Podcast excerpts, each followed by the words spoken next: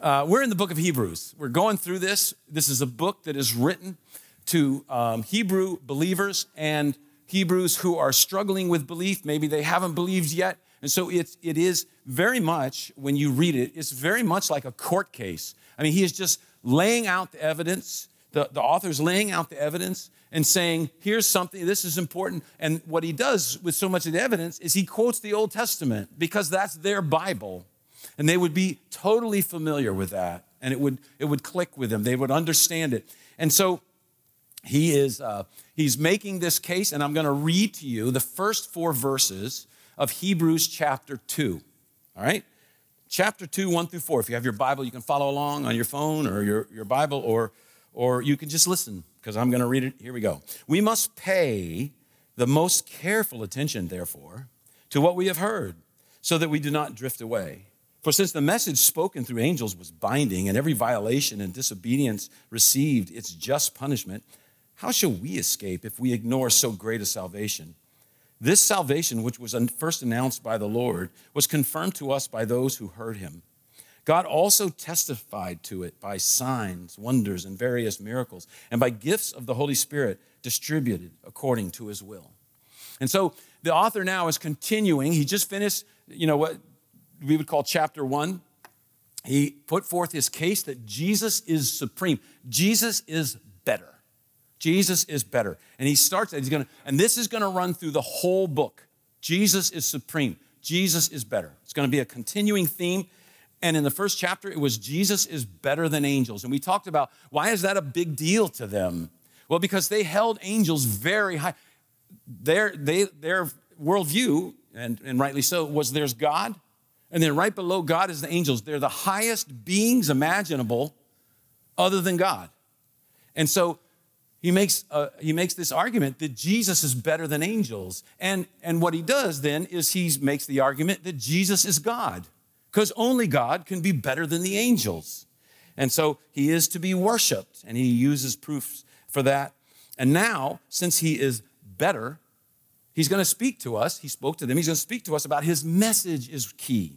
The message of salvation that he brought to us is supreme. Nothing else comes close to the message of salvation.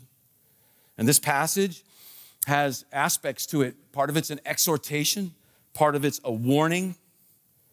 And, and, and uh, in life, you know, we're not big fans of warnings and exhortations. If you think about it, what is that? That's when someone is telling you that you are wrong and what you need to do to correct it, right?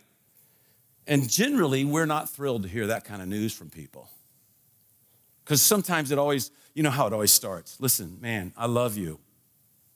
But you're like, oh, as soon as the butt's in there, yeah, I know what's coming.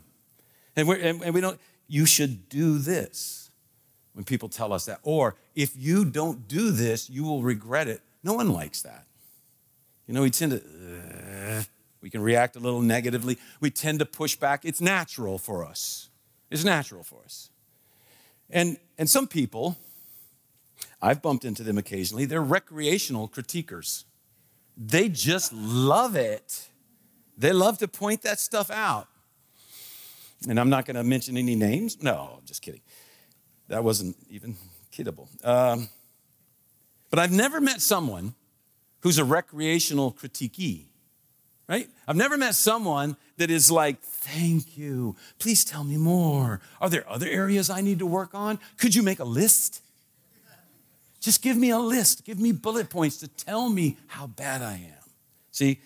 So oftentimes we react negatively, but also oftentimes deep down inside, after time, we realize that it's true. We come around and we realize we need to work on it. Right? And, and, and this, I, I struggle with this. Everyone struggles with this. My, my, my wife is very good at this. She's very gracious. She'll gently lead me into what she feels like needs to be said. And then she'll realize he's going to be a dork for a little bit. And then he'll come around. And, and generally, I do. And generally, hopefully, I do. She might be shaking her head no now. I'm not going to look. Um, but, but the reason why we react is because by nature, it is saying there is something lacking in you. When someone exhorts you or corrects you or critiques you, what they're saying is there's something lacking in you, right? Like if someone gives you a book for Christmas, how to be a better friend. Hmm. You know, somebody gives me that, I'm like, I don't need to read this. I have it memorized. You know, I wrote it.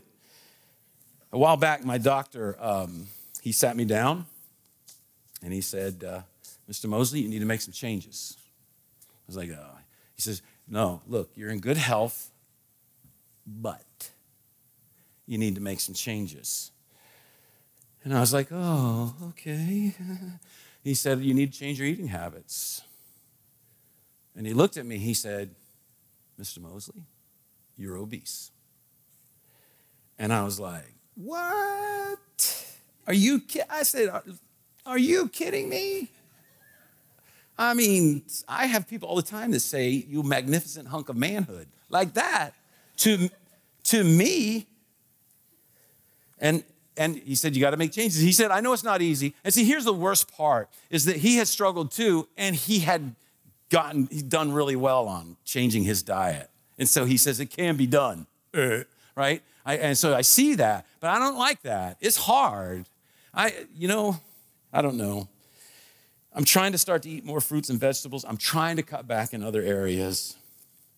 But I don't know about you, but for me, it's right at nine o'clock when the bell starts tolling and the ghost of potato chips past shows up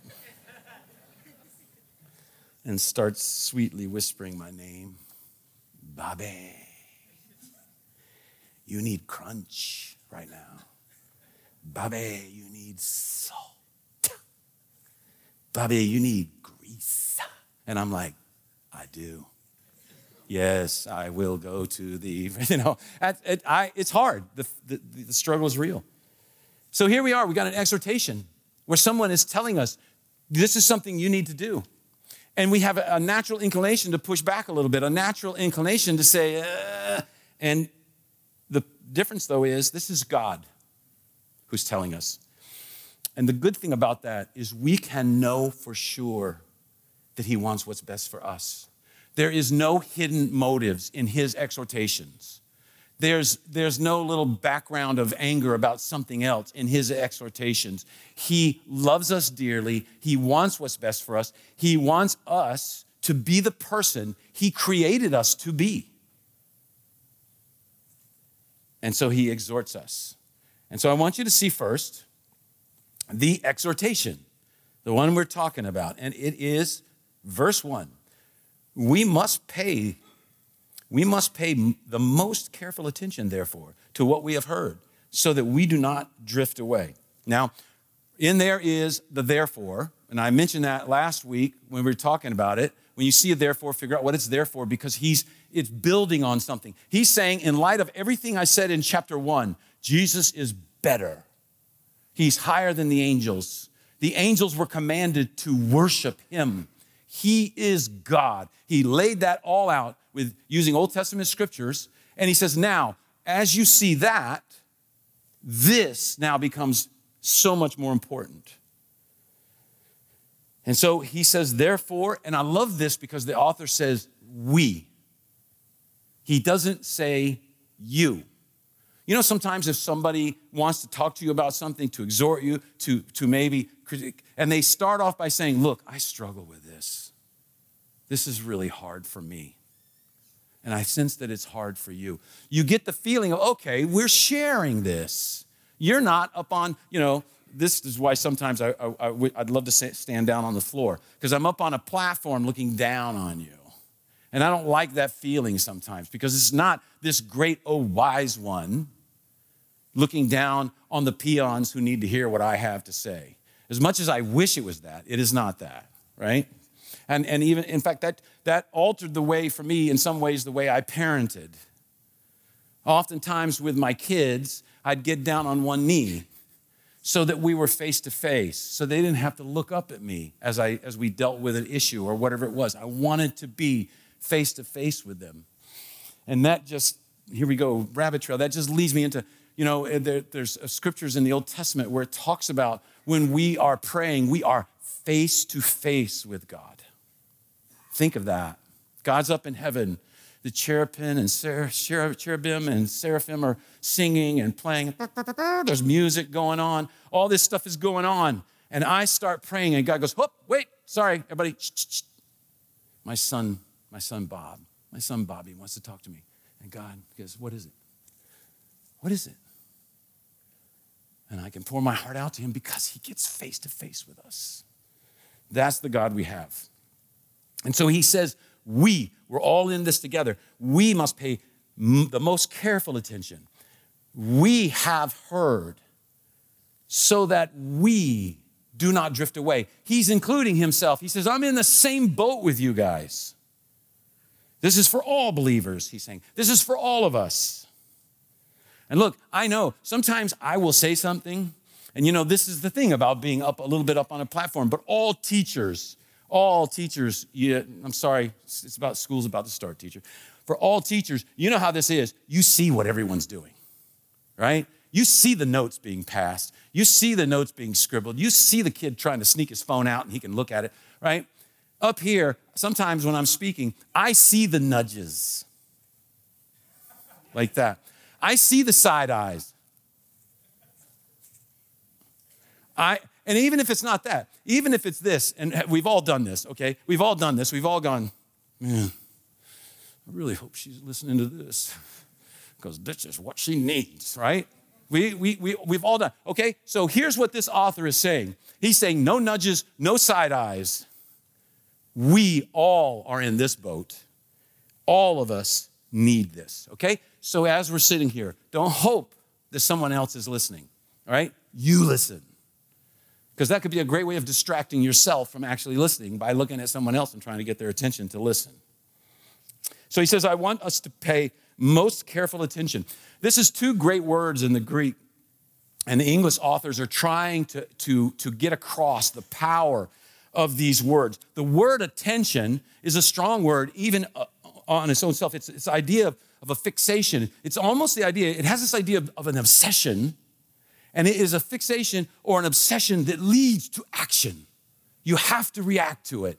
You can't just let it go. It's too much, it's too important. And if you pay close attention, that's what is happening. There is a response that has to happen. And then what the author does is he adds a modifier to strengthen the word.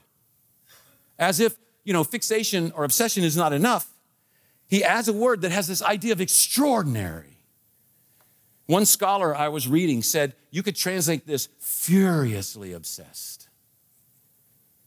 He says, I want, I, want, I want you to put something first and foremost in your life, and I want you to act upon it. You have to act upon it if it's true.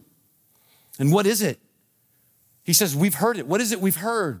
And he tells me it's this message. It's the message of salvation. It's the gospel of Jesus Christ.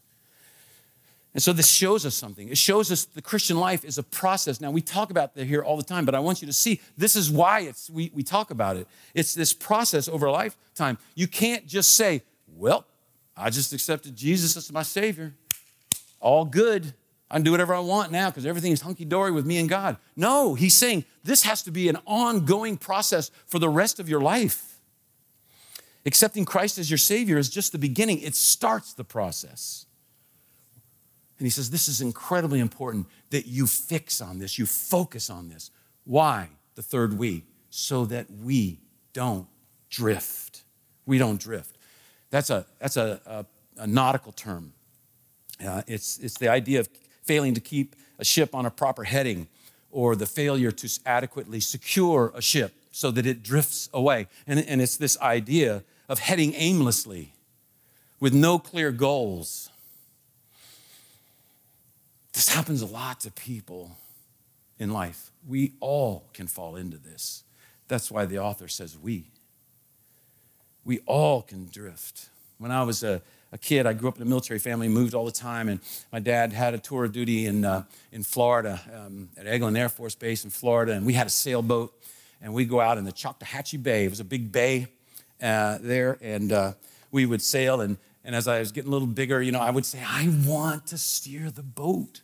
I want to do it, Dad. Let me steer the boat. And so he did. And uh, so we're going along, and I'm just loving it. You know, I'm just got that tiller in my hand, and it's a fair sized boat, and we're just cruising along, and dolphins will come and swim with you. It's just looking at the dolphins and everything. I'm like, I'm the captain of my ship. I want to go stand on the front and go, I'm, you know. And so all of a sudden, my dad goes, Hey, hey, hey, Bobby, where are we going? And I said, We're going to the tip of Destin. And he said, Where's the boat pointed? And I'm like, That way. He goes, Why don't you point the bow of the boat at where we're going? Seems simple, huh? And I was like, Dad, it's so hard though, because you know, like I, I pointed at it and then the wind blows and it moves. And then we get going and maybe there's a current or something and it moves and it's hard. And he goes, Okay, it is kind of hard. What you have to do is focus and keep working at it. Don't lose your focus. And this is drifting. This is what drifting is. It's very subtle. It's not a big thing, but you're headed this way, and suddenly you're just a little off. But one of the things my dad said to me is when we get there, if you keep going in this direction, we're two miles from Destin. And he said, then you'll have to get out and walk there. And I was like, oh, I, I think being on, maybe being on course is a little better. It's a little better, right? And so this is this is what's going on here. He's telling them there's this thing called spiritual drifting where we take our eyes off Jesus and the wind and the currents push us off course. They pull us away from where we should be, sometimes very subtly, and sometimes, many times, very slowly. We just start edging away but then after a while, we're miles off course. You know, in James chapter 1, we studied the book of James a, few years ago. In James chapter 1, James outlines how sin works. He outlines it in steps on how sin works. And, and he says, it starts off, he says, when we're drawn away and enticed by our own lust, by our own desires. And he, and he, he uses these words. The, the, the word drawn away um, there were times uh, when Roman soldiers, uh, they would be on guard duty or, or maybe they would be policing, policing, policing a neighborhood. And what would happen is, it's almost like, you know, when sometimes parents would go, I'm going to count down to three, two, one. They would begin to unsheath their sword a little bit at a time. But the idea was don't make me pull it out. And so it was their way of subtly telling the people around them, maybe the Jews or whatever country they occupied, okay, you're getting closer to a problem. And when the sword is unsheathed, what's going to happen? There's, there's, there's going to be a problem. There might be a death, right? And so James says here, he says that, that, that what, what happens is we are drawn away slowly, slowly, slowly. Death comes. And he uses another word. He says, and, and we are enticed. We look at it and we go, I, I want that. That's in a very small way. That's potato chips at nine o'clock at night for me. I'm a savory person, not a sweet person. Uh, ice cream is not as, I, am like, I'm so good, I'm not eating ice cream. I'm stuffing potato chips in my mouth, right? And those potato chips, I, I can sit, I'm sitting in the living room and I'm just thinking, I would like a little crunch. I would like a little salt. I do need, need, I do want a little grease, right? And then, you know how that goes. I'm only going to eat a few, right? And my wife will say, if you're going to eat a few, take them out and put the bag back. No, I'll keep it by me. My precious, right? And that's and that's that's what happens. And so what happened? I think that's that's what I want. That's what I want. And what I want short term overrules what I know is best for me long term. And that, James is saying, there you go. That's sin in your life. It could be terrible things sometimes, horrible things, and you have decided the long term effects, I don't care. This is what I want right now. Many relationships have been destroyed in that thought process. Many people have endured incredible pain because of that process, that thought process. And so James says, you're drawn away, you're enticed. And, he, and then James goes right into, right into a, a, a, a metaphor. He says, and then when sin is conceived, he says there's a conception. Now you're pregnant. And he says, and then what is the result? A baby. You got a little baby, little death baby. oh, that's such a terrible thing to say. I don't know why I said that. I'm sorry. You, but he gives us this, this incredible metaphor to show the process. He says, when you're being drawn away, it might not be a horrible thing. When you're being enticed, it might not be a terrible, terrible thing. But you, it's pulling you, it's pulling you, it's pulling you, it's getting you a little off course. And then at some point, there's a conception. The deed is done. And now you've got the sword has been pulled, and now death is in, is, is in front of us in, in as many different ways you want to imagine that spiritual death, physical death, emotional death, just terrible things. Life like it was not meant to be lived. Have you ever had a moment in your life where you've gone, How did I get to this point? How did I get here? How did that happen? Let me tell you, James tells us here, the writer of Hebrews, it's a series of decisions, oftentimes small decisions. And you're not far off, and you're not far off, and you're a little further off, and you're a little further off, and all of a sudden you're miles out of the wrong way. And you go, How did I get to this place? That's how it happened. That's how it can happen. He's going to talk about this more as he continues the book of Hebrews, chapter 6. He's going, to, he's going to bring up this concept of we have to hold fast, and he uses words for that that are very, very powerful, graphic words. In chapter 13, he's going to talk about not being pulled away, and he's going to talk about that. And is this is telling us what is the way? What is the way to not drift? What is the answer? It's very practical. Direct your attention to the gospel. Focus on the gospel of Jesus Christ. Our culture is telling us that we need to soften the message of the Bible.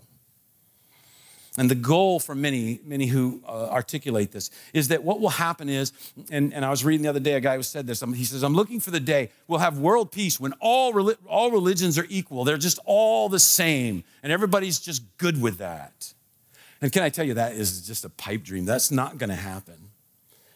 And the guy who wrote this, he was saying, when everybody realizes no religion is better than the other, and no one has ex- exclusive claims on, on the truth. But that will never work. That will never bring peace. Because what is that person saying? He's saying, I have the exclusive claim on the truth. It's me. I have it. Why am I going to trust him? It won't work. It won't bring peace. It'll never bring moral living. You know, it's interesting uh, reading a biography. Um, Martin Luther King understood this. When he led marches and went into the South and confronted racism and injustice on the part of white Christians, what did he tell them? Did he say, you, need, you people need to stop being so Christian because Christianity is wrong? No. Did he say you need to stop being so exclusively Christian and understand that everything is relative? We're all on equal ground? No. Did he say you need to ignore parts of your Bible so that we can get along? No. What did he say? He said, You need to be more Christian. That's your problem. You're not being Christian enough. You need to take your whole Bible more seriously. You don't take it seriously enough. You need to go deeper.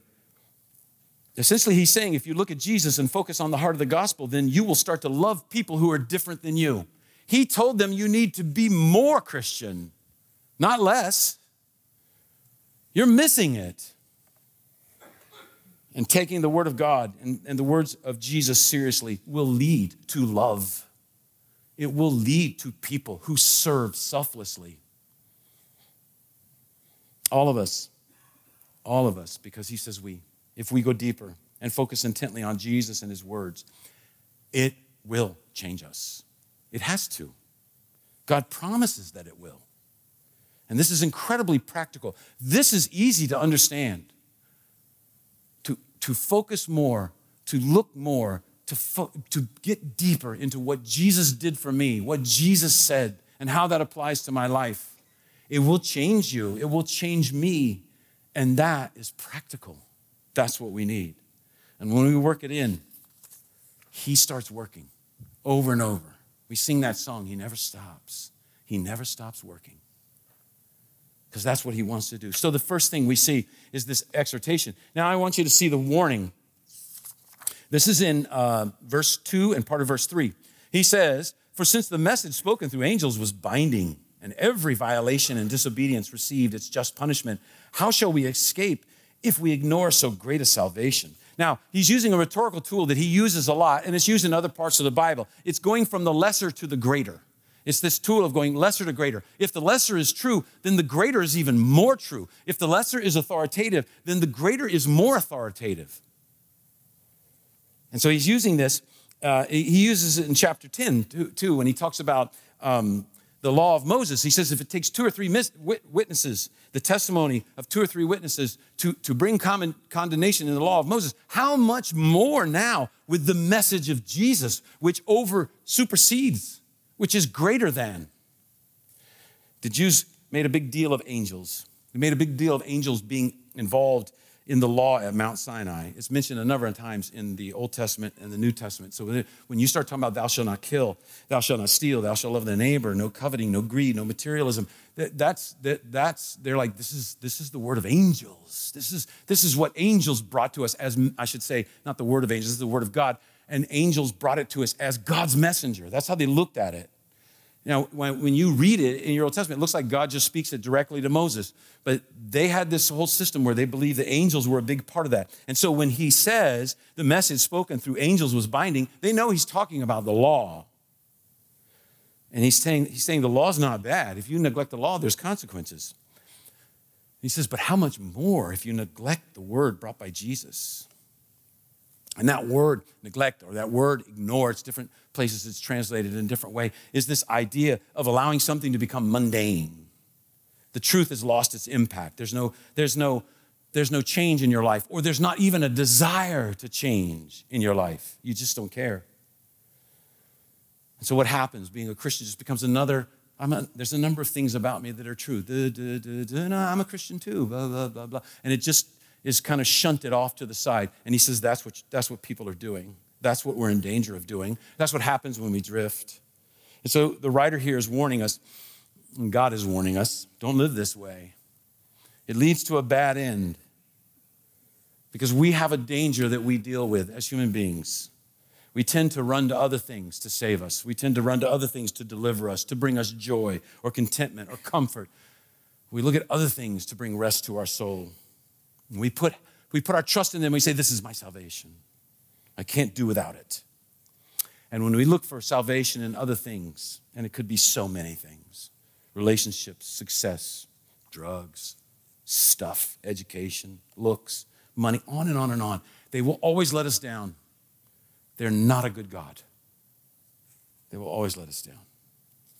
And I know what happens here oftentimes if I talk about something like this, people say, Bob, are you saying I'm not saved? Is that what you're saying? And I, no, I am not saying that. I can't make that judgment, and I'm glad I can't make that judgment. But it's like one time confronting one of my kids about lying. And I said, honey, I'm not gonna tell you which one it is. I desperately want to, though. Um, I say, honey, I love you too much. I love you too much to let this slide. If I didn't love you, I wouldn't care. But I love you. We've got to deal with this. And she was like, But daddy, do you think I would lie to you? And do I say, Oh, no, of course not, my little angel? No, I didn't say that. I said, Are you kidding me? Of course you would lie to me. We all can struggle with lying. Look at your mom, she lies all the time. No, that's not, that's not here. I didn't say. I said, Of course, we can all struggle with that. That's why I have to confront you about this, because I love you. Because here's the deal. And I, and I got down on one knee and I explained. I said, We have a relationship. But lying, lying puts something up there. Lying makes the relationship more difficult. I don't want this difficulty with you. So you need to tell me the truth. You need to tell me the truth because then we're fine. And I told her, I told her, I said, look, this doesn't mean I don't love you. No, I'll always love you. That has nothing to do with it. But our relation right now has been, has been you've made it difficult. To have a relationship means we have to deal with lying, and love means we have to. This is God with us. He says, Look, I'm warning you. I'm warning you. There is this message that has been spoken. It came through angels and it was binding, but now there's a greater one. How much more if we neglect, let slide this great salvation that we have? And I want to tell you, with God, it is all about relationship. Relationship. That's why he tells us in 1 John, I know you're going to sin. Confess it. Let's deal with it so the relationship is wide open. Don't put up walls. Don't hide behind walls. So there's an exhortation, there's a warning, and now I want you to see there's a responsibility. This salvation, which was first announced by the Lord, was confirmed to us by those who heard him. God also testified to it by signs, wonders, and various miracles, and by gifts of the Holy Spirit distributed according to his will. This, this writer, writer now is kind of working out, explaining how God worked out this great salvation. He's saying it's announced by Jesus, it's confirmed by those who heard him. God did powerful things, and the Spirit gave gifts to believers. Why? For service. And so that reminds us that we are an integral part of this process. We are to be His messengers, we are to be His ambassadors who speak for Him in different places. And with this admonition, this is kind of an admonition. You can't go around and say, I'm a Christian, and have no interest in living like a Christian. Because if you're a Christian, you're an ambassador for Christ. What happens to an ambassador if they go to another country and then they just start giving their opinion on everything instead of speaking for the President of the United States? They get called back. Right? They're not doing it right. And he's saying, You're, you got to do it. You got to do it. You are my ambassador. And so if Jesus is the Word of God made flesh and we are His followers, if we live in a way that contradicts the Word, we are demeaning the Word. This, this is what taking the Lord's name in vain is all about. It, it's, it's not, I mean, cursing is just too simple. It's about living in a way that shows His words are not at work in my life.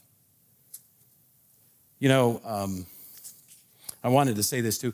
About two weeks ago, I talked about uh, the idea that there's no intimacy in a relationship without finalities. And what I meant there was you will find if you're going to have an intimate relationship with a person, occasionally they will cross your will. Occasionally they will state things that, you know, and you, that, that you disagree with. Or occasionally you will just realize there's things about, these are things about this person. If I am going to truly love this person, there's some things I'm just going to have to accept. They're finalities. And uh, there, there, there can be compromise, there can be uh, give and take, but some things just aren't negotiable. Some things we just have to accept about the other person to get greater intimacy. And I, I mentioned that God has non negotiables, and we have to adapt to those non negotiables. And I mentioned some verses that touch on it, and this is kind of touching on this. But I also know, because the first thing I think of, so I'm sure some of you have thought of this, Oh, really? So God has his non negotiables. So do I get any non negotiables because I'm in a relationship with God? Do I get non negotiables that God has to adapt to? Yes. Yes, you do. Let's name your biggest non negotiable. You're a sinner. That's my biggest non negotiable. And what did God do? He adapted to that in creating this salvation. The only way for God, a holy God, to relate to us was to adapt and become a human being. And he was born, he gave up his glory, he became a weak human being. He went to the cross, and then he really adjusted. He endured silence from his father, something he had never experienced in eternity. He endured silence. The Son experienced cosmic solitary confinement. He took what we deserved so that we could have that relationship. He adapted to something we could not change.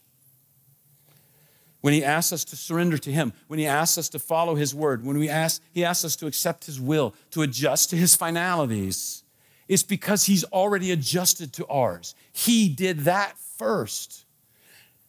He did that first. Why? Because he wants a relationship with us. So we need to focus on what he did for us. We need to focus on his grace. We need to focus on his love for us and his love for the whole world. And that's what brings change in our lives. That's how we change. There's tons of application there. A couple other things I think about. One is uh, there, this may be a good time to stop. Maybe today, all by yourself, and go, How am I doing? What's going on? Am I off course? Where, where, where am I supposed to be headed and where am I headed? Take a little time to think. And, and look, if you go, oh my goodness, I'm way off course, I'm doing terrible. God says, okay. First John chapter 1, confess it to me. Turn, start going the right way. Do that. And let's start. Let's go. The relationship will be working great that way. The other thing I think about too is pick a person in your sphere of influence, maybe somebody you know a family member, a, a neighbor, a coworker, and just say, I'm going to pray for that person for a month. I'm just going to pray for that person for a month. Maybe that person's not a Christian. I'm going to pray that God will give me an opportunity to maybe share a little bit with that person. But here's the thing maybe God won't. Maybe God will use somebody else. That's okay. I mean, the, the goal is we want people to come to know Jesus. It's not that I would be a person who does it more than anyone else. It's I want people to come to know Jesus. So pick a person, pray for them. Put their name, you know, put their, no, yeah, it's a coworker, and they're like, why is your name, why was my name on your computer screen? I don't know. you know, I, you think, think about it, but pick a name. Maybe take a little time and think about what it means to be an ambassador, a representative of Jesus Christ. And then think about how you may be gifted. What could you do? What, what could you be doing to further the kingdom of God right now? I mean, it can be anything from holding little babies to working with teenagers to, to, to getting involved in Bible studies to getting involved in, in Bible studies at work. it doesn't, doesn't matter. But what could you do? What could you do to further the kingdom of God? This is what he's trying to get us through. Now, as we look at these first four, the rest of the chapter, he's going to get deep into this and he's going to push us. He's going to give us a shove and say, think, think, focus. And so we will continue that next week. And you know, it's really one really cool thing about my job is that I can promise you that what we're going to look at next week will be life changing. I can promise you that because it's the Word of God. It's nothing about me, it's all about the Word of God. What we looked at today, this is life changing stuff. This will change you as you focus you start thinking, what did Jesus do for me? Do for me? Now, what can I do? How should I live? And it'll change you. And the great thing is, it changes you from inside out. It doesn't make you wear different clothes, cut your hair different, do this, do that, whatever. It changes you from the inside out. Let's pray. Father, we thank you for your word, that it is true, and that it comes from a good God who loves us, so that even in a moment of exhortation, even in a moment when we could struggle some with maybe uh, feeling guilty about where we're at and what we're doing, it's only because you love us and as we confess, as we move, repent and move, you go, oh, the relationship is where it should be. So, Father, help us to desire that most of all, that we would be close to you. And in doing that, you change us from the inside out. Lord, it starts, it starts with a relationship. Asking Christ to be our Savior, and then the relationship grows and blossoms over the years. Help us to want that desperately. In Jesus' name, amen.